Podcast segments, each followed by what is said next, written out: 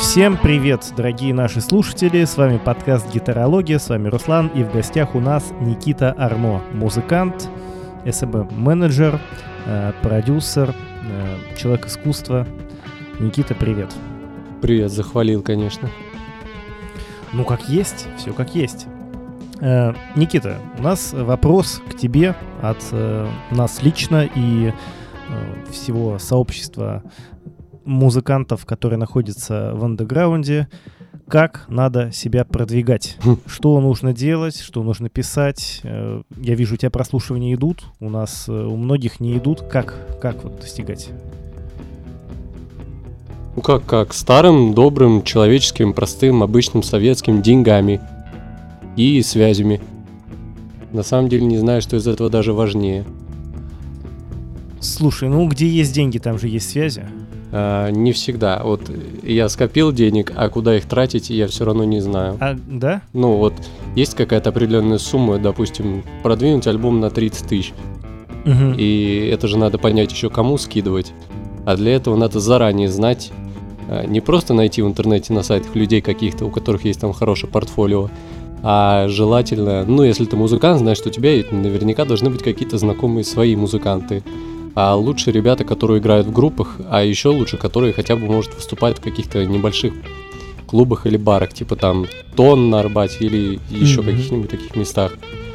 И у них спрашиваешь, у кого уже они продвигаются. И они тебе советуют, может быть, не супер профессионалов, но людям, которым они стопудово доверяют. То есть э, важно быть э, в комьюнити, так сказать, э, общаться с, с другими людьми, да. Это самое главное. А, скажи, пожалуйста, ну, среди стандартных механик продвижения, а, какие ты можешь выделить как наиболее успешные? Если говорить о простой музыке, ну, обычной, более популярной, которая хотя бы со словами. Ну, да. То это, да, да, да, да, да, со словами. например, посевы ВКонтакте по пабликам. А, ВКонтакте до сих пор живой, несмотря на то, сколько его хоронят. И я его, в принципе, сам хороню, хотя э, по продвижению работаю конкретно там, например. Ну, то есть в Яндексе я не знаю, как музыку продвигать. Это пользовательские плейлисты, которыми ты сыпешь, дайте бог здоровья. А ВКонтакте это паблики э, с сохраненками, как бы не кринжово это звучало. Но люди видят красивые картинки, они себе их репостят, с этим репостится и трек. Нет-нет, да, они его послушают, или и друзья послушают, или может увидеть знакомое название, или может подумать, а почему эта картинка прикреплена к фотографии плачущей девочки, и такие, о, ну, наверное, это грустная песня, значит, мы ее и послушаем. И еще есть паблики, которые специализируются конкретно на новой музыке, но это паблики от музыкантов для музыкантов. Там сидят э, сами музыканты, продюсеры, менеджеры, которые видят новые релизы и ну, ищут новую музыку, типа скаутят. И они ищут ее таким же образом, то есть в таких пабликах пишется полная информация о группах, то есть группа, название, релиз, чаще пишут еще город, дата релиза, пишут жанр, то есть там э, невозможно потеряться. Вот в таком роде. Mm, я понял понял, типа паблика э, E слэш Music. И там... Да, E Music и по жанрам угу, дальше. Угу. Вот мы публикуемся в Ambient периодически. Э, холодный угу. чай, еще вот и среди Ambient и дрон музыки. Я понял тебя. Да, родной звук, который кураторы ВКонтакте, но туда, ну, с родным звуком в, ну, э, так скажу, в нашей музыкальной тусовке а, вообще очень много историй связано, типа, а, во-первых, что там очень сложно попасть, во-вторых, что туда берут в основном поп-музыку, и там, ну, типа, любимый жанр это инди-поп или дрим-поп какой-нибудь, то есть а, вот эта ароматичная нежная музыка из Санкт-Петербурга вот в таком в формате. А платный пост туда стоит э, 3500. Ну, я, когда делаю рекламу ребятам, я говорю, ну, смотрите, за 3500 есть туда реклама, но мы туда брать ее, естественно, не будем. Можно закинуть предложку, тогда они в течение месяца, может быть, рассмотрят, там, да-да, нет-нет, закинут, не закинут, уже сами увидите. Поэтому у родного звука очень странная репутация. То есть там постится хорошая музыка. Откровенное говно туда не постят. Но заплатно, конечно, за деньги, да. Понятно. То есть двоякая ситуация. Когда предложка, тогда нормально. Когда за деньги, тогда уже да. Ага. Чаще всего да. Э, но если говорить, например, о жанрах э, рокового направления, да, рокового направления, насколько угу. рок вообще актуален, скорее жив или скорее мертв? Э, его хоронил еще Борис Гребенщиков. Насколько это актуальная ситуация сейчас? Ну, по моему мнению, конечно, рок подыхает. Э, все те, кто э, общаются со мной в чатах, знают, что я придерживаюсь этой своей позиции. Учитывая то, что я сам пишу только рок, потому что я застрял в этом, не могу ничего другого пока что написать, стараюсь, слушаю много другого. Но все знают, что нет сейчас популярных рок-групп, как ни крути. Есть группы, которые популярны либо, ну когда особо популярны в узких кругах, а, либо большие рок-группы, как, например, «Три дня дождя». Может быть, конечно, польется тонны хейта после этого, когда люди услышат вот такие названия и такие, фу, это вот этот зумерский рок, там этот чел, который бухает, или вот этот, да, короче, отстой полный, это вообще роком назвать нельзя. Там же нет соло на пол песни вообще, это, это не рок. Это просто какой-то, блин, дж дж дж дж это вообще отстой. Но как ни крути, это единственный рок, который сейчас есть. А если брать, ну, сейчас все равно из года в год меняется стилистика. Поэтому когда-то роком была пошлая Молли, когда-то мега-роком, даже панк-роком были Кис-Кис, которые тоже говорят, ну это вообще какой там панк, конечно, ты что, с ума сошел, а участвовали в трибютах там к тараканам, или к ДДТ, или к прочим, короче, во всех этих э, тусовках и движниках они участвовали. А, ну, как бы не просто так туда людей берут. Ну, понятное дело, из-за доли популярности, но и потому что все-таки жанрово вот эти люди, которые делают такую музыку, считают, что они к ним относятся. Ну а сейчас... Да, кис-кис, да, это рок. Ну да. Ну а сейчас его просто стало меньше. Сейчас э, м- больше ну, судя по итогам года, да, там Яндекс или ВКонтакте, там э, артист года AVG какой-то, я просто не знаю даже кто это. Ну, это какой-то рэп и хип-хоп, там на первом месте у него фит с Гуфом. А, там трек года За деньги да Инстасамки, короче, ну, ни одной рокешной композиции нет. Даже типа Король и Шут нигде не выиграл за весь свой годичный хайп. Даже, не знаю, ну, там, конечно, не было номинации, там, сериал года. Но, допустим, Ост года вот тоже номинации не было. Но если была, ну, наверное, может быть, там была бы кукла-колдуна какая-нибудь. И то, я не знаю, логично ли было бы ее вписать, потому что оно ну, типа, я бы не назвал это Остом. Самостоятельной песни все-таки. Ну, это не написано специально для сериала. Ведь. Да. То есть даже по факту не знаешь, куда впихнуть рок-музыку, в какие номинации, потому что оно ну, не такое популярное. Пиксель. То есть вот так вот оно. Пиксель. Короче, да, рок мертв. Пиксель подтверждает, да? Э, слушай, вообще я тоже придерживаюсь мнения, что рок-музыка теряет свои позиции, э, по крайней мере на российской сцене. Мы видим снижение интереса к молодым командам, потому что был всплеск ага. в нулевые, когда много было альтернативной музыки, такого альтернативного рока или хор, ну, в общем, разные стили тяжелой музыки. А сейчас я не вижу такого большого количества популярных молодых команд. Сейчас скорее можно э, прийти на фестиваль, где как раз будут э, 7 тысяч баксов, какой-нибудь там э, психея и что-нибудь еще.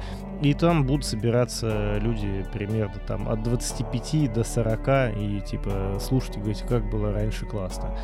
Типа вот так. Да, нафталине это называют. Да, да, да. То есть э, чтобы какая-то команда пришла, молодая, сказали, мы вот, типа, 20-летние ребята, мы пришли играть ракешник и стали бы популярными. Ну, наверное, в последний год я не могу вспомнить такую команду. Год-два, что-то я такого не вижу. Кис-кис уже все-таки до ковида стали популярными.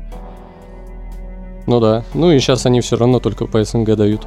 Ну да. Ну и Анакондас, допустим, те же. Ну и тот же Noise MC. Короче, все популярные, они просто как минимум уехали, а как максимум просто их уже и, в принципе, и не слушают. Ну да, да. Я играл как-то на одном э, джемсейшене кавер на Кис-Кис. И по структуре это очень панковская музыка, то есть э, Да. там четыре аккорда, припевчики, все такое. э, чуть-чуть провокационный текст, так слегка совсем.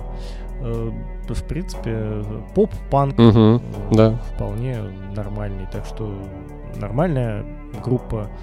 Не знаю, почему на них так все гонят. Я думаю, что это зависть. Потому что это девчонки, они не могут играть рок. Что они вообще знают в роке? А, ну да, да, да, действительно. И тут там Дора Пэш. Да, Таких примеров у Дора меня Пэш, полно. Например, там Мгм. всех за пояс может э, заткнуть просто, там, или там м, Пиджей Харви, э, вот, э, Пати Смит и так далее. То есть это такие вот стереотипы, они э, раздражают, на самом деле, меня, потому что много очень крутых. Я, кстати, очень люблю э, Тори Эймос, например. Не знаю, так можно относить ли к рок-музыке вообще, в принципе, потому что там сплошное фано везде. Но э, Симфоний какой-нибудь. не знаю даже такое, да, может это и поп-музыка. В принципе, пофигу. Я считаю, что пофигу. Либо музыка нравится, слушаешь ее, не нравится, не слушаешь. Да. Да, жанры придумали корпорации для денег. Да, Это мы и все знаем. притом иногда смешно видеть, когда ты прям четко видишь, как какую-то группу ко- корпорация позиционирует, специально выбирает целевую аудиторию, и эта целевая аудитория такие «Да!» И думаешь, ну как это легко работает, оказывается. Просто вот, ну, связи, деньги и грамотное позиционирование. Насчет позиционирования, как себя позиционировать э, рок-команде так, чтобы не быть э, пресловутым каким-то нафталинным роком, а все-таки что-то в своем репертуаре сделать так, чтобы быть э, фрешменами. Ну, это опять зависит от группы. Есть группы, которые хотят играть нафталин. Вот они любят прям, ну, такие выросли на ACDC. Ну, как выросли? Молодая группа вряд ли прям выросла на этом. Ну, такие, не знаю, нравился им в школе Linkin Park, они такие, ну, хочется очень играть прям какой-то тяжелый рок, там, Meteora style вообще. И они это и будут играть, это тоже будет кому-то нравиться, но если они захотят перепозиционироваться, это будет уже сложно. Потому что если они уже набрали себе какую-то фан-базу, то э, они в жизни не захотят ну, нового от них слушать. Поэтому я считаю, что логичнее выбирать себе это в начале творческого пути. То есть, если... Ну вот я, допустим, я захотел писать конкретно ракешник, такой поп-рок, там с- иногда с элементами такого чуть, чуть более потяжелее. Я так и буду делать. Если я выпущу какой-нибудь, не знаю, ну не рэп, конечно, ну, допустим, типа рэп-корная, то не то, что у меня, конечно, прям огромная аудитория, но какой-то большой части это не зайдет, потому что они знают, что от меня ждать, потому что в течение четырех лет была одна музыка. Хотя стагнировать, конечно, тоже на этом нельзя, но, но это уже скорее вопрос к тому, насколько артист сам уже популярный в это время будет. То есть, если какие-то условные бринги будут менять жанр, там половина фанатов от них сольется, но э, настоящие э, поддерживающие фанаты поймут, что люди просто ищут свое звучание и будут этим заниматься до того момента, пока не дойдут до своей вот этой вот точки. Ну, как было вот у них сначала они играли там дедкор, потом металкор, потом хардкор, потом рок, потом электронику и пришли к своему уже фирменному звучанию, которое ну, мирового уровня, и все. То есть даже такие большие группы все равно ищут свое звучание чуть ли не десятками лет. Ну да, да, это в принципе нормально. Ну, э, вообще, вот это изменение звучания, это... Давай возьмем нафталиновый пример, я... Чтобы всем было понятно, группа Битлз, да? Мгм. Вначале они играли э, простенькие песенки про Мгм. любовь, а в, в середине своего творчества они играли психоделик рок, э, очень концептуальные. Потом они стали играть, э, в принципе, не очень сложные, но намного все-таки сложнее песни, чем раньше, но не психоделичные. То есть ну, в общем, достаточно хорошим примером Битлз является, потому что они тоже искали, они тоже искали свое звучание, они тоже его меняли, и э, это абсолютно нормально для команд э, любого уровня. Вот этот альбом в одном стиле, этот в другом. Э, Блин, даже Металлика что-то экспериментировала. Их даже за черный альбом хейтили. То есть им прилетало ведь что там, ничего себе, что за трэш, а у вас же медляк там, что это такое вообще? Слушай, вот э, насколько вообще хейтеры это плохо, хорошо или это, ну, просто такое бывает, и с этим надо смириться. Да, я считаю, что это неотъемлемая часть, потому что если у тебя нет хейтеров, то как будто бы твоя музыка вряд ли будет интересна какому-то большому количеству людей, в принципе. Потому что, ну как сказать, если музыка вызывает эмоции, она вызывает у людей и положительные эмоции, и вот это вот, что за говно ты играешь. Если она не вызывает негативных эмоций, то вряд ли она вызовет и прям позитивных, потому что, ну, есть группа, которую я очень люблю, а есть группа, которые, когда включите, скажу, ну, это выруби это говно, мне это не нравится. Значит, у меня есть отношение к этой группе, и значит, я как минимум о ней знаю. Но может быть так, что у них будет и другая песня, которая мне понравится. И я такой, о, вот, а вот это вот можно слушать. Вот очень интересно тогда разобраться. Хотя, с другой стороны, может быть, это ну, такая, типа, музыкальная профдеформация. Потому что мне интересно послушать это со стороны музыканта и понять, почему мне вот это нравится, а вот это вот не нравится. А со стороны слушателя, ну, ему просто не будет нравиться, он просто не будет это слушать. Вряд ли он пойдет распространять и говорить, что пацаны, вот сегодня вот эту песню слышал, вы ее не включайте. Ну да, да, наверное. Но у Инстасамки, например, очень много хейтеров. Вот. Насколько это можно сопоставить э, с ее успехом? Так это полностью ее успех. В этом, ну, это, как сказать, вся пиар-промо-компания практически на этом построена. Человек знает, что делает, человек знает, какие выходки для этого делать. Ну, в смысле, не человек, а команда огромная, которая там за ней стоит. И если бы они, допустим, позиционировали себя как, э, ну, я не знаю, ну, как там, Аннасти, вот, да, Аннасти, делать какую-то поп-музыку, там, для танцевальных ребят, для клубов. То есть эти песни играют в одних и тех же местах, для одних и тех же людей. Но когда включают Асти, люди такие, о, эта песня там, мы там в деревенской столовке под нее бухали, танцевали, вот это круто. И когда включают инстасамку, все такие, ну такая же прикол, давайте слушать. Это, конечно, угар. Мы тоже в этой же деревенской столовке ее слушали. То есть и, и эти две разные, два, двоих разных исполнителей знают в разном, э, в разном своем представлении, в разном амплуа, но слушают в абсолютно одних и тех же местах. То есть в этом и прикол. И не сможет э, инстасамка добиваться своих же успехов такими же методами, как а Насти и наоборот. А Настя не сможет делать кринжовые вещи, потому что про нее будут говорить, что это даже не кринжово, это просто тупо и неинтересно. Mm, ну да, я понял. То есть изначально позиционирование артиста было выстроено таким образом, что это у одного артиста работает в да. плюс, у другого нет. Да. Ну, понятно, понятно, да. Ну, в принципе, логично, да. То есть э, мы не ждем от джазовых музыкантов, что они начнут крушить гитары на сцене э, вот, э, и блевать как Да, все верно. Потому что мы все скажут, ну это бред какой-то, что, это дом музыки, вы что делаете? Да. Вот, в клубе Алексея Козлова, да, незамечен мошпит там. Хотя я бы на это посмотрел, конечно, слэм. Ну, это было бы событием, да. Да, да. Об этом бы, вот тогда бы точно в газетах написали про джаз.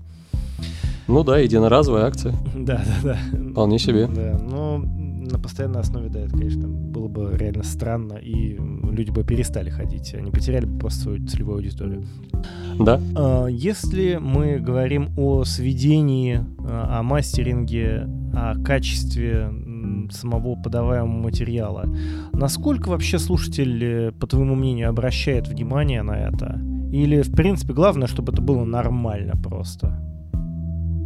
Ну, слушатель абсолютно не обращает на это внимания. Ну, вот есть э, там трендовые чартовые песни, и люди знают, как они звучат. Но они не знают, ну, они не знают этих понятий, типа там sidechain, вот кто-то, вряд ли кто-то слушатель будет слушать такой, ну что-то бочку он тут не засайдчейнил с басом, я такой слушать, конечно, не буду. Главное, чтобы оно просто звучало. Но это абсолютно не значит, что надо выпускать так, что типа сойдет. Ведь слушатели тупые, они ничего не поймут. Потому что должно звучать как минимум, ну, не знаю, слово красиво подойдет, нет, ну какое-то слишком субъективное. Может, подойдет, ну, да, да ну, красиво по своему мнению, но и у тебя в кругу должны люди быть, которые могут это здраво оценить и сказать тебе, где можно поправить, а еще лучше кому это отдать свести. Ну, понимаю, да, потому что слушатель, может быть, и не знает, как это называется, но он слышит, и это работает. Отвечая в целом, то звучание важно, но не настолько, чтобы оно превалировало над смысловой частью. Согласен, согласен, абсолютно. По моему мнению. Смотри, э, если вот какой-то наш сейчас слушатель, наш сейчас слушает, сейчас уже вот январь 24 года, по твоему мнению, в 24 году, вот что ему стоит продолжать э, делать, если он хочет э, стать известным музыкантом? Э, продать гитару и стать рэпером? Или пытаться стать известным с помощью гитары? Или вообще не париться, просто и делать то, что ему нравится? Ну, естественно, надо делать то, что тебе нравится, потому что ты же не на работу ходишь с этим, с этими мыслями. Если ты не играешь в каком-нибудь, ну, кавер-бенде, например. Ну, у человека должно быть четкое понятие, у музыканта, музыкант не человек, должно быть четкое понятие того, чего он хочет добиться. Вот, например, мне пока в кайф выпускать музыку в интернет. Я понимаю, что я не хочу выступать. Мне кайфово читать комментарии, отправлять там ребятам послушать, что-нибудь еще делать. Если человеку охота именно выступать, то пусть смотрит, ищет контакты, смотрит э, на других людей, знакомится с людьми. Самое главное, знакомиться с людьми. А если про то, что говоришь гитары, ну, типа, грубо говоря, там рок или поп, то это тоже не зависит. Все, ну, на всех ходят. Ходят на поп-музыку, просто ходит больше людей на гитарную музыку, на рок-музыку ходят в те же заведения, просто меньшее количество народу и, соответственно, за дешевле. И в, ну, тоже в, могут ходить в разные места. То есть, ну, явно там не, не в Stadium Live, не в Glove Club, а опять же какой-то там Powerhouse московский или 16 тонн. Ну и надо очень следить за трендами, по моему мнению. Если сейчас в моде, допустим, снова окажется какой-нибудь нафталиновый рок, то может опять оказаться так, что «О, а вот это я как раз и хотел играть». Значит, сейчас прям ровно как попаду в, в, в нерв времени и буду именно это играть. И будет счастье то, что и играешь то, что нравится, и в тренде этого народа. А если в тренде будет также рэп, то в любом случае качестве альтернативы люди будут искать другую музыку, которую хочется послушать, потому что ну вот на своем примере, сколько я рока за свою жизнь слушал, там с детства, начиная со всяких арий и вообще со всей музыки нашествия и ублюдского нашего радио, э, к 27 уже охота послушать абсолютно другой музыки, охота послушать какой-то электронщины, какого-то речитатива, какого-то там, прости господи, джаза того же. В общем, э, выйти из этих э, ракешных рамок – и, и гитарных рамок вообще, и чего-то другого послушать, и тем более самому пописать. Поэтому в любом случае может быть альтернатива тому, что сейчас будет популярно в этом году. Понимаете, да, потому что не все м, любят мейнстрим, и на самом деле вот прослушивание там Яндекс, э, музыки и так далее, мы видим, что многие слушают поп-музыку, но на самом деле на поп-концерты процентуально, наверное, слушатели не так часто ходят, то есть некоторые вполне себе могут никогда в жизни не сходить на концерт своей любимой певицы, да потому что, типа, живешь где-нибудь там далеко, да и пофигу, никуда я не пойду, угу. у меня тут работа и все дела. А, э, типа, дорого еще ехать куда-то, да ну его нафиг. А фанаты там той же там рок-музыки, они на самом деле в определенном смысле иногда готовы потратиться все-таки. Так что тут разные фан-базы, разные отношения к концертам, потому что для фаната рок-концертов, наверное, поход на концерт, он, в принципе, ценен не только тем, что это любимый исполнитель, но и, в принципе, как само событие. Ну да. Выбраться на концерт, там, пойти, э, не знаю, может быть, выпить в баре напитков каких-то, чай, кофе, там, что там рок-фанаты пьют, мате. Э. Ну, оно просто как-то поближе чувствуется. Да, да, то есть как-то, не знаю, это как какое-то мероприятие как-то отдельно стоящее. Ну, для фанатов джаза, mm-hmm. наверное, там ходить на эти джазовые импровизации бесконечные, тоже определенное определенный досуг определенного формата. То есть это все равно вроде бы и то, и то, и то концерты, но они все равно как бы немножко разные концерты. Если мы говорим там, о классической музыке, да. то там вообще другое отношение. Там совершенно все иначе. Там можно вообще абонемент взять. Конечно. Вот, и ходить себе целый год э, в зал имени Петра Ильича Чайковского. Хороший зал, кстати. И радоваться этому, конечно. Да, да. Как ты относишься вообще к э, своеобразным вот этим всем фитам совершенно разных артистов? Э, насколько это может позитивно или негативно повлиять на популярность или отношение к артисту? А, ну, из негативных я вроде как не замечал. А из позитивных это, естественно, обмен аудиторией. Хотя, ну, вряд ли он такой прям полноценный будет. Ну, например, из... Ну ладно, это уже не недавний, но довольно противоположный фит. Э, там, допустим, Bring Me The Horizon и Эд Ширан. Э, совместно фит э, переисполнили его песню Bad Habits. И она теперь стала, типа, полностью такая ракешная. Ну и, естественно, я захожу читать комментарии, и все, всем нравится абсолютно.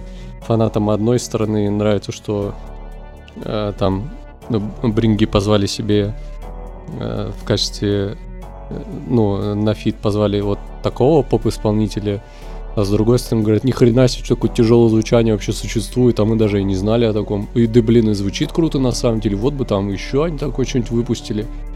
Не знаю, по мне так разножанровый фит это всегда выигрыш для всех вряд ли, ну, вряд ли можно сделать что-то такое, что прям не понравится, потому что там будет, ну, очевидно, музыканты возьмут положительные стороны от э, своих исполнений.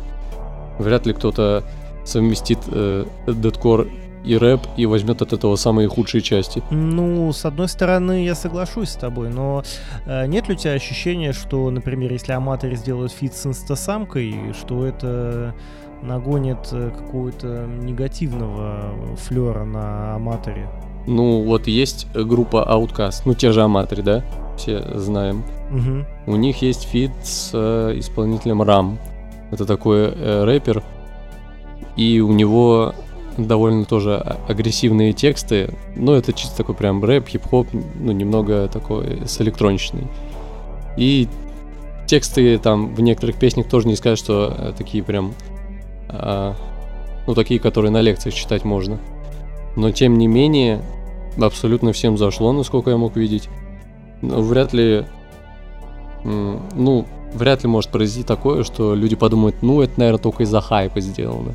Потому что это довольно, ну, вот если ты взял, например, э, именно аматори инстасамку, пример, то люди знают и тех, и тех, и вряд ли, ну вот, вряд ли они могут сказать, что это из-за хайпа. А если просто, не знаю, может поугарать захотели. Ну, короче, тут может быть очень много вариантов. Но я считаю, что вот прям негативный исход вряд ли будет. Угу. То есть надо просто грамотно проработать э, маркетинговую кампанию, грубо говоря. Ну, естественно. С другой стороны, очень важно, ну, вот у нашего, так сказать, отечественного слушателя, отечественного рок-слушателя рок-музыки, всегда есть вот это вот говно, когда группа начинает менять свое звучание, опять же. Вот если у них будет фит, допустим, он ничего не поменяет.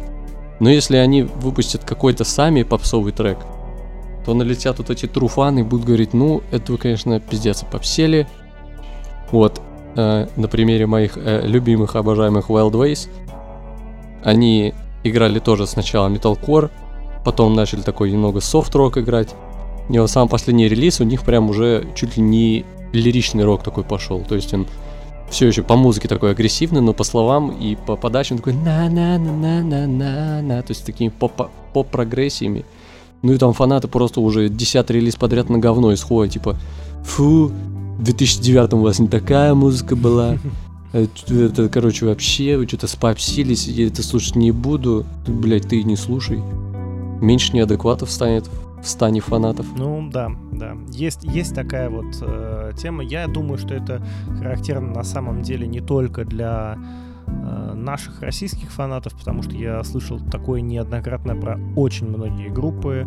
Э, те же Linkin Park, когда выпустили свой последний альбом на данный момент, ну, последний с Честером, э, они получили огромную тонну негатива от фанатов по всему миру, что это попса, это вообще фигня, и, и вообще не, не поленились же люди, взяли и начали писать что-то. Вот мне было бы лень, на самом деле, и я так ничего и не написал ну, по этому поводу.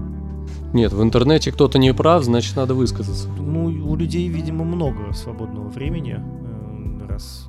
Конечно. Ну, все что угодно, лишь бы не работать. А могли бы купить гитару и начать сами делать что-нибудь, э, раз вот типа любимый артист э, делает не совсем то, взять и делать то. Но нет, нет. Меня это всегда расстраивает, что люди вместо того, чтобы заниматься делом, занимаются фигней и... А, а ты не расстраивайся, ты сам делом занимайся. Тоже дело. Ну вот подкастик пишем с тобой, видишь как. Вот. Другое дело. Все. Э, вообще, мне кажется, подкасты — это очень классная штука. Во-первых, их можно слушать не сразу, два часа там вот эти, сколько, ну у нас сейчас мы, наверное, где-то около получаса говорим, а можно делить это, послушал, что-то еще поделал, потом опять послушал. Эта платформа позволяет делать. А во-вторых, э, очень хорошо, когда происходят какие-то рутинные дела, типа уборки, э, мытья посуды, пробежки, поход в зал спортивный или, я не знаю, составление какого-нибудь скучного отчета, где надо просто там механически там что-то делать. То есть очень классно, как звуковое сопровождение, полезная информация. У нас еще музыка на фоне. Ну да. Вот. Эм, ты не думал э, как-то свой э, вот этот э, дайджест э, чуть более активно продвигать? Потому что вот я о нем узнал недавно. Да, не, на самом деле он больше как внутренняя часть комьюнити. Мы, конечно, ну, относительно недавно начали выкладывать его на YouTube. Но там, опять же, все те же люди. Это все делается от музыкантов для музыкантов. И формат такой там от музыкантов для музыкантов. То есть э, вряд ли это прям особо интересно слушателю. Он узнает это быстрее из паблика ВКонтакте или из э, предложки Яндекс Музыки. А это так чисто с одной стороны, сделать музыкантам приятно самим, с другой стороны, просто какая-то внутренняя движуха появляется, что, опять же, тоже очень полезно. Благодаря этому познакомился ну, с огромным количеством музыкантов. Просто с гигантским. Которые, ну, просто либо сами свой релиз скинули, либо там их менеджеры. Я такой, у, прикольно, я эту группу слушаю. Он такой, прикольно, давай там пообщаемся, там что-нибудь поделаем. И все вот так вот с собой крутится, крутится. А тут же продвигать, не, это не, не интересный случай для слушателя. Это, опять же, не уровень подкаста. Там прям надо посидеть и ну, прям вдумчиво посмотреть, что ты за релиз, послушать часть его. То есть это фончиком себе не поставишь, он идет там минут 7 от силы. Mm. Так что это не та история. Это больше от работяг работягам. Понял, понял. Чисто профессиональная такая. Как профессиональная литература, то это профессиональный контент. Ну, типа того, да. Э, что у тебя в планах э, вот на 2024 год? Какие-то релизы, фиты, не знаю? Да я сейчас, э, на самом деле, больше ушел в работу с музыкантами, чем со своей музыкой. Это оказалось прикольнее и, очевидно, намного прибыльнее, примерно на 100%. Потому что на свое я пока только трачу, ну и получаю там копейки с дистрибьюторов. А тут как-то большие бабки крутятся, так сказать, в продюсерском центре, вот э, в однокомнатном. Здесь э, прям двузначные суммы иногда бывают. О, мы, мы говорим о сумме, в которой есть ноль после единички, да? Да, примерно такие. Это серьезно, это серьезно. Э, но это больше намного, чем зарабатываем мы с нашей музыки. Понимаю. Э, Абсолютно Слушай, понимаю. Вот насчет э, дистрибьюции. Э, я тут недавно написал заметку как раз насчет того, как пропали релизы, потом приходилось их там переносить и так далее. Как у тебя с дистрибьюцией вот сейчас? А все так же, как и было. Я сразу пошел на, ну, так сказать, на средний сегмент, на дистрибьютор FreshTunes. Потому, ну, я пошел туда по незнанию, потому что не было знакомства, у кого было спросить, я не знал. Поэтому я сразу его выбрал, не знал его ни плюсов, ни минусов. Минусов там оказалось чуть-чуть больше, но по моему мнению, они все какие-то незначительные. То есть э, говорят, ну, часто жалуются, что там не пропускают обложки. Ну, я говорю, ну, покажите мне. Ну, вот тоже с музыкантами работаю, говорю, какую тебе обложку не пропустили. Ну, они кидают, там, кажется, говно полное. То есть оно там по формату не подходит. Надписи какие-то странные, ненужные есть. Вот это вот плашка Explicit Content э, Parental Advisory. Я думаю, а тебе нахрена? Ты что, американский рэпер или что? У нас так, у нас так не принято. У нас такого, таких плашек нет, они нам не нужны. Ну, типа, некоторые группы у нас ставят их по приколу, да, но, но это реально прям как по приколу. Нигде у нас ну, нет такого законодательства, чтобы там, если у тебя контент с, с ненормативной лексикой, это будет да, да, конечно. ставится рядом с аудиодорожкой значок такой буковкой Е. А на обложке это сейчас не надо делать. Ну и на, на самом дистрибьюторе в, в правилах там написано, обложка должна быть там размера 3000 на 3000 пикселей. На ней не должно быть там ничего, кроме названия группы и, испол... Ой, и там исполняемой песни. Если там какая-то авторская задумка в словах, просто подписывайте об этом в чате с поддержкой. Все это ты учитываешь и нормально выпускаешь себе свой релиз в течение нескольких дней. Ну, это если ты прям сходу выпускаешь. Если как нормальный человек, то там отгружаешь его за две недели. У тебя он, допустим, если не проходит модерацию, а у тебя еще две недели до релиза, ты всегда можешь написать поддержку. У тебя еще есть целых две недели, чтобы это исправить. Потому что они за день посмотрят релиз, за день тебе сразу откажут, а ты в течение всего этого времени сиди и исправляй, чтобы у тебя был хороший релиз. Ну да. Поэтому все эти го- говны в сторону вот этих бесплатных дистрибьюторов переоценены. Мы перешли на OneRPM э, с начала 22 года, э, с марта. И ну вот у меня один релиз там лежит. То есть абсолютно абсолютно нормально. Притом мы не столкнулись вообще абсолютно. ни с какой проблемой. Я прочитал требования, думаю, так у нас все так и есть. И загрузил просто, и все. И... Ну да. Да. Читай и не делай мозги. У нас ни разу никак... Вообще модерация происходила очень легко. Я закладывал э, больше дней, потому что я работал на другом дистрибьюторе, на Symphonic Distribution, там дольше. И я закладывал 21 день. И я понял, что, о, нифига, уже все это проверено вообще-то так быстро. Там что-то они буквально дней за 5, что ли, мне все одобрили. Думаю, ничего себе. За две недели начал ставить. И тоже все равно там быстрее это все проверяли, чем у меня было. Ну да. В общем, вообще быстро работают. Просто надо, да, соблюдать требования. Они не такие сложные. Я, конечно, понимаю, что хочется написать всего очень много, но... Эм...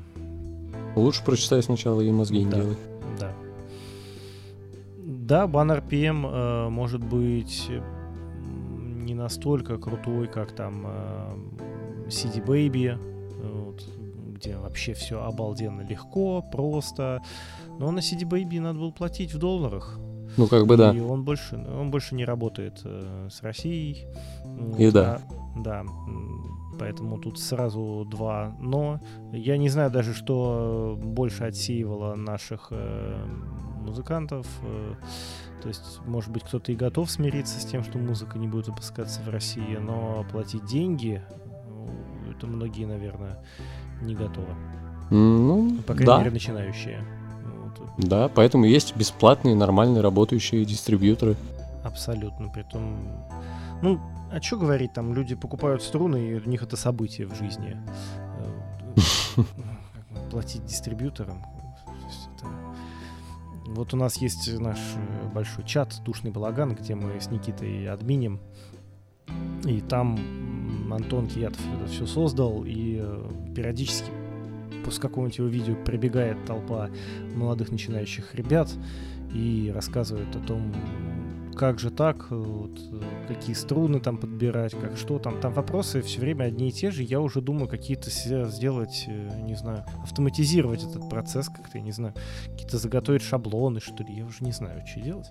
Бота добавить, который будет э, на слова струны сразу банить.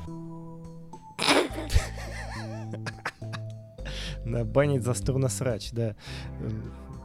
У нас там как не зайдешь, э, все время обсуждение струн, хамбакеры синглы, на чем играть металл, э, и какая черная гитара самая черная. То есть, вот. А вот пока ты не спросил, сразу скажу, это является огромной проблемой рок-музыки в России.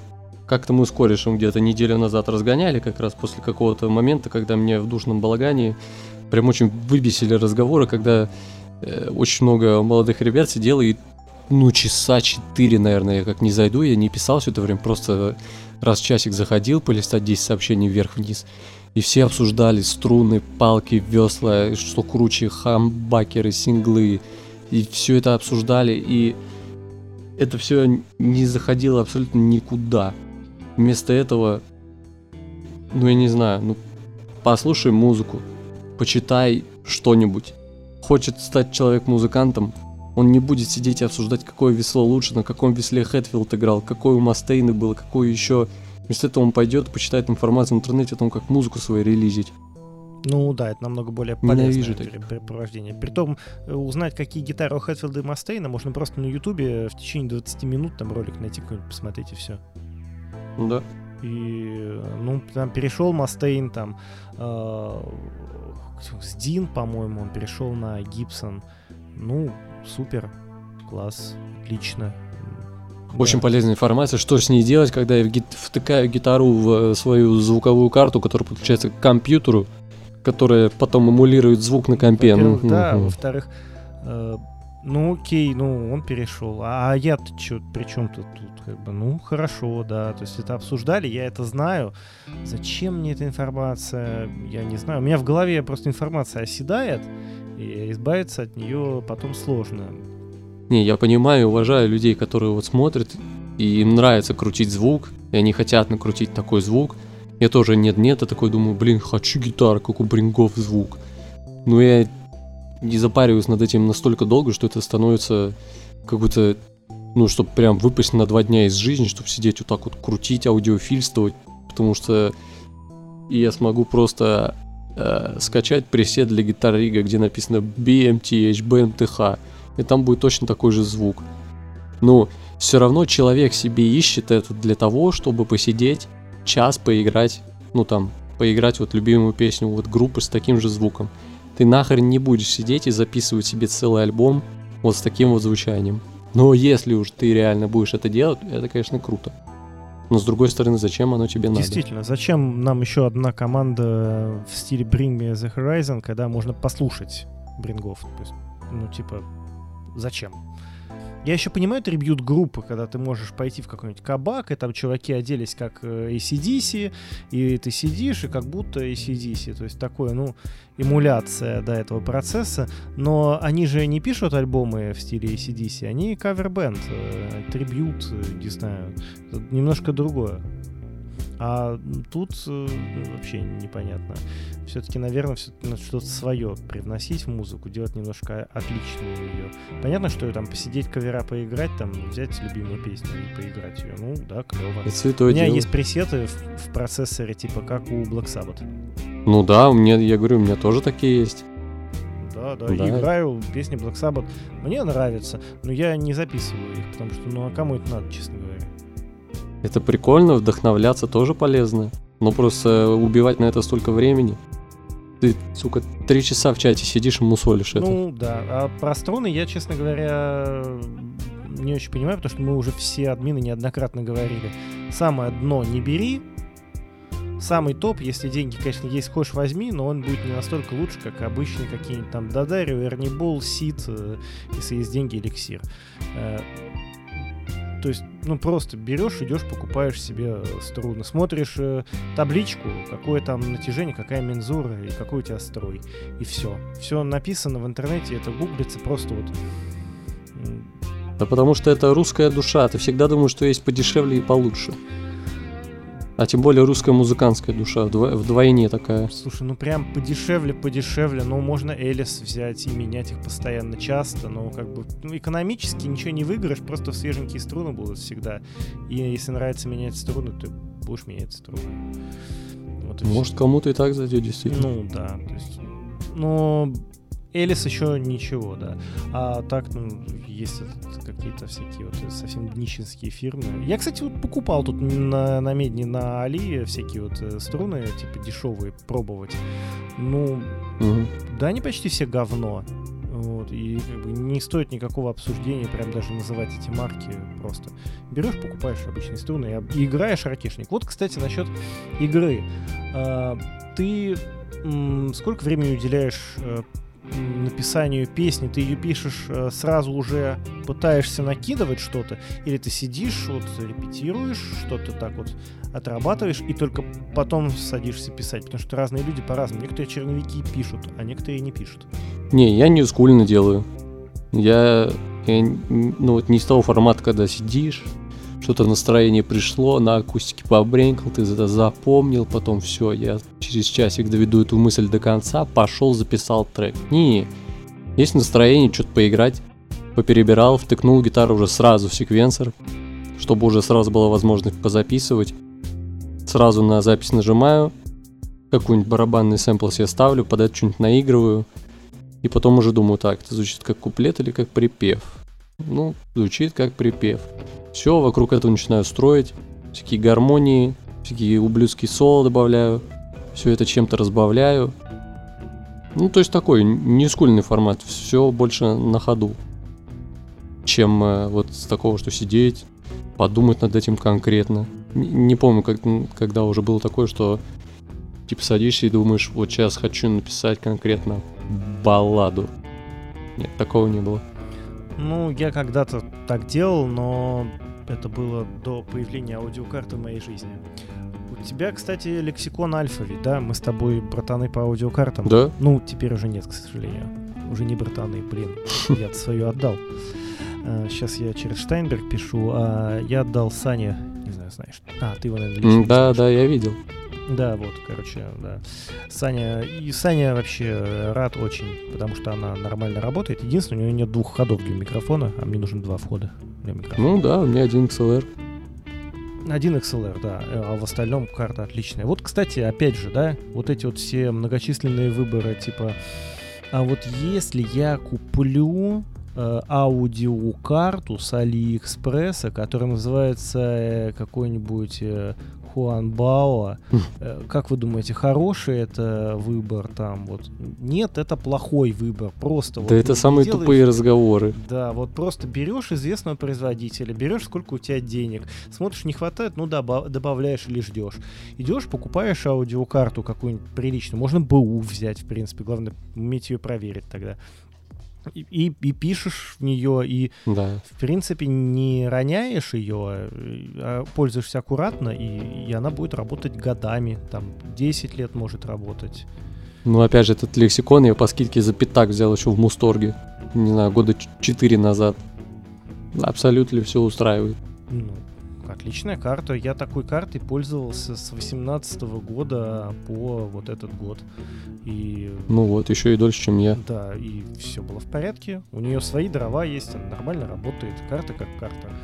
И скорее тут к компу вопросы. Сколько места на компе, насколько там.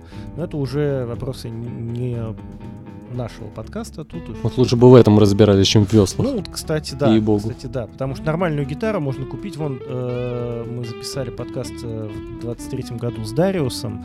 Э, он альбом записал, у него что там...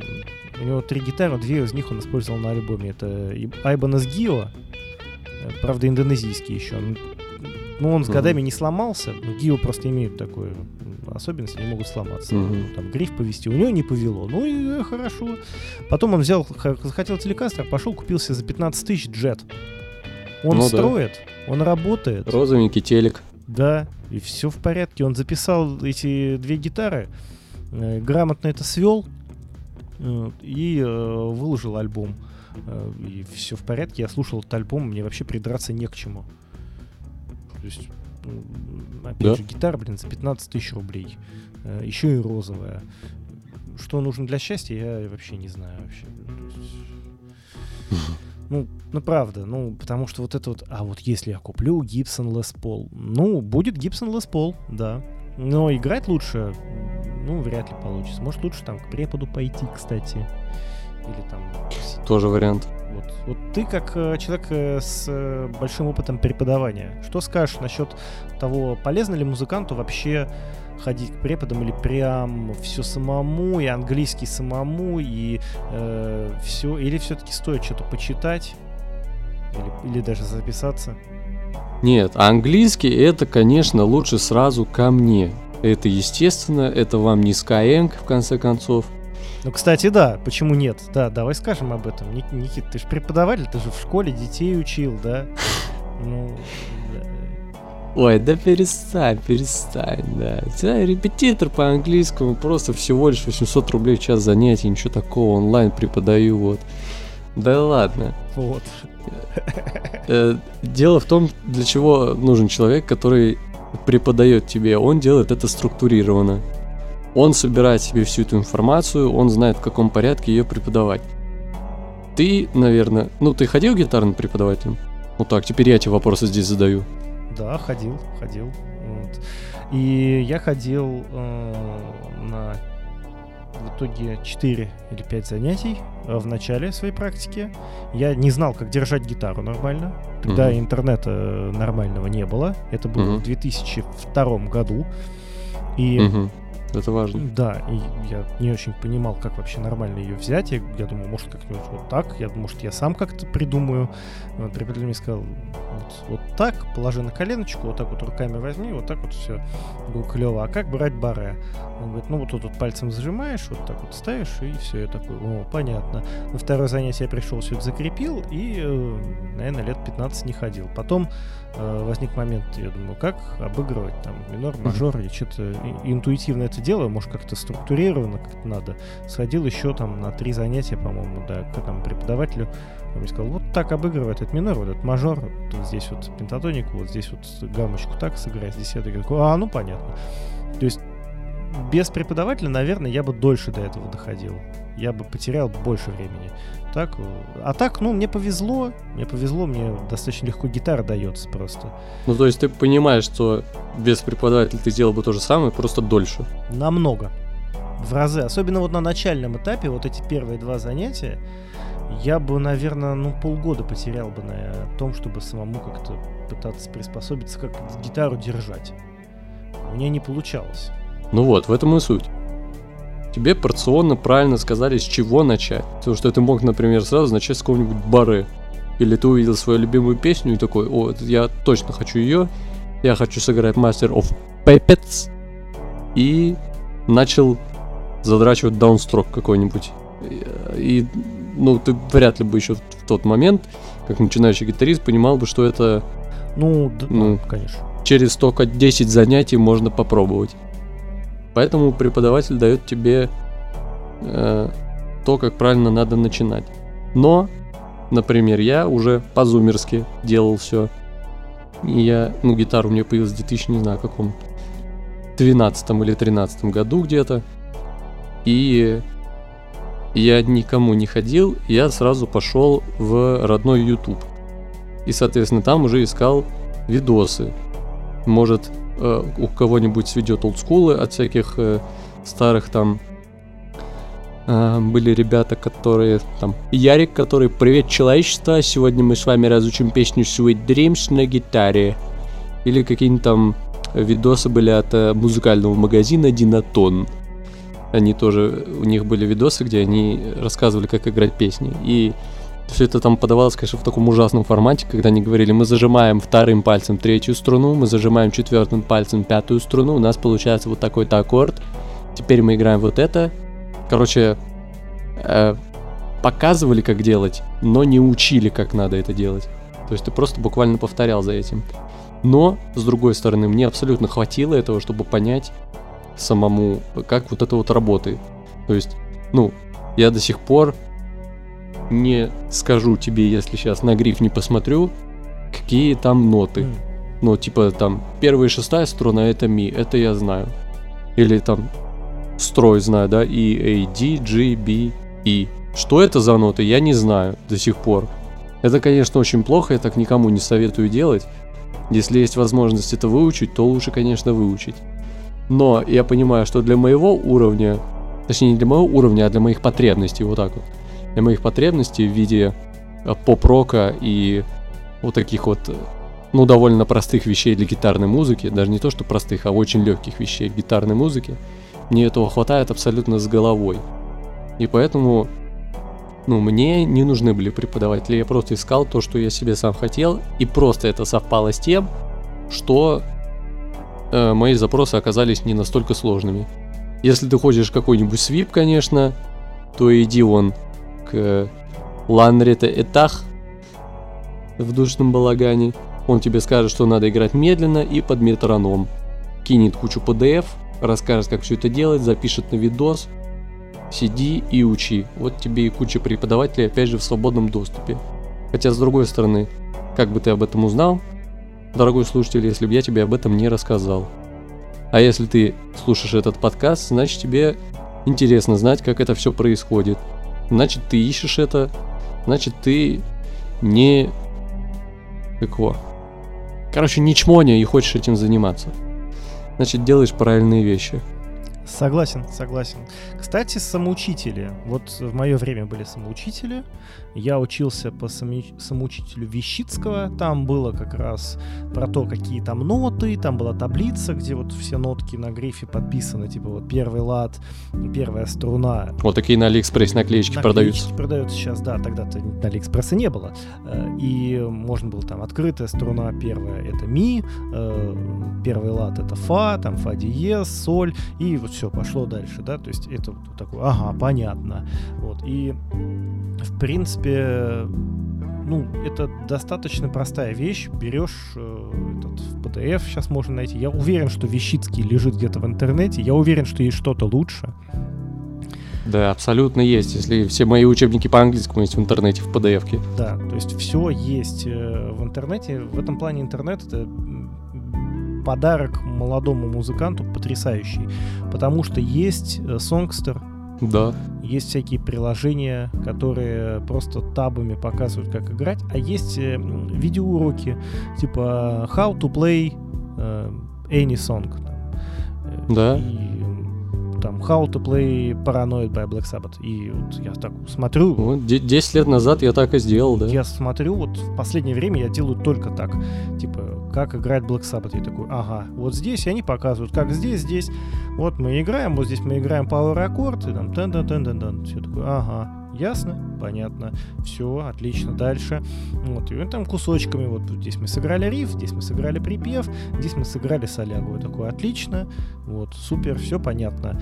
То есть видео там минут 20-30 обычно длится, ну, в принципе, несложно. А если все-таки есть э, желание или наоборот вот эти вот видео, они как-то плохо усваиваются или есть желание углубленно знать гитару, то найти преподавателя онлайн не проблема. Найти преподавателя офлайн в большом городе тоже не проблема. В маленьком городе, наверное, сложнее. В этом и плюс, что сейчас можно, хочешь, хочешь по видео визуально смотри. Если ты какой-то, блин, э, технарь, хочешь смотри по сонгстру, где цифры показаны. Если ты, блин, социофоб, сиди по дистанционке без камеры и просто смотри на человека, который преподает. Если ты, блин, экстраверт, иди, да хоть в клуб сходи, блин, и гитарист подойди и попроси что-нибудь сыграть. Способов миллион. Да вообще на любой абсолютно вкус. Ну, кстати, да. Было бы желание. Ну вот насчет экстравертов ты сказал, да? Э, я все-таки считаю, что э, интровертов их на самом деле, ну, достаточно много, но все-таки в гитаристы часто попадают экстраверты, их достаточно много. Конечно. И если вы вдруг экстраверт, не надо сидеть дома и сочевать, потому что экстраверты также могут сидеть дома и сочевать, потому что, ну, лень или я не знаю, куда идти. Что довольно странно для меня. Да, ну, такое встречается. Ну, надо брать и идти, потому что ну, а гуглить не умеют люди, вот что потрясающе. Не, не умеют искать информацию, как куда-то пойти. Вот я скидывал, типа, я иду на выставку, там, музыка Москва. Сразу два чувака такие, о, мы тоже пойдем. А, да, помню. Вот, то есть надо подписываться просто на душный капюшон, следить, э, что в душном балагане, там админы вкидывают. И если вы в каком-то из городов, где есть админ, и админ говорит, что он куда-то идет, вы идите туда, куда идет админ и можете с ним потусить, да, и спросить там, а что, как, что, собственно, делать, куда тут пальцем нажимать на струне и так далее. Абсолютно. Все расскажем. На самом деле при личной встрече админы добрее. чем э, в интернете. Да, это в интернете все крутые. Да, да, да. При личной встрече все такие, ну ладно, давай покажу, окей. вот. Забанить просто не можем. А, ну да, да, точно. Логично. У нас же И гифки запретить слать. гифки. Ой, блин, я тут одному запретил гифки слать вот, на неделю. Правильно, Он аж писать все перестал вообще. правильно. Просто перестал писать вообще. Пусть подумает Он, о видимо, не, содеянном. уме- не, не умеет писать без гивок.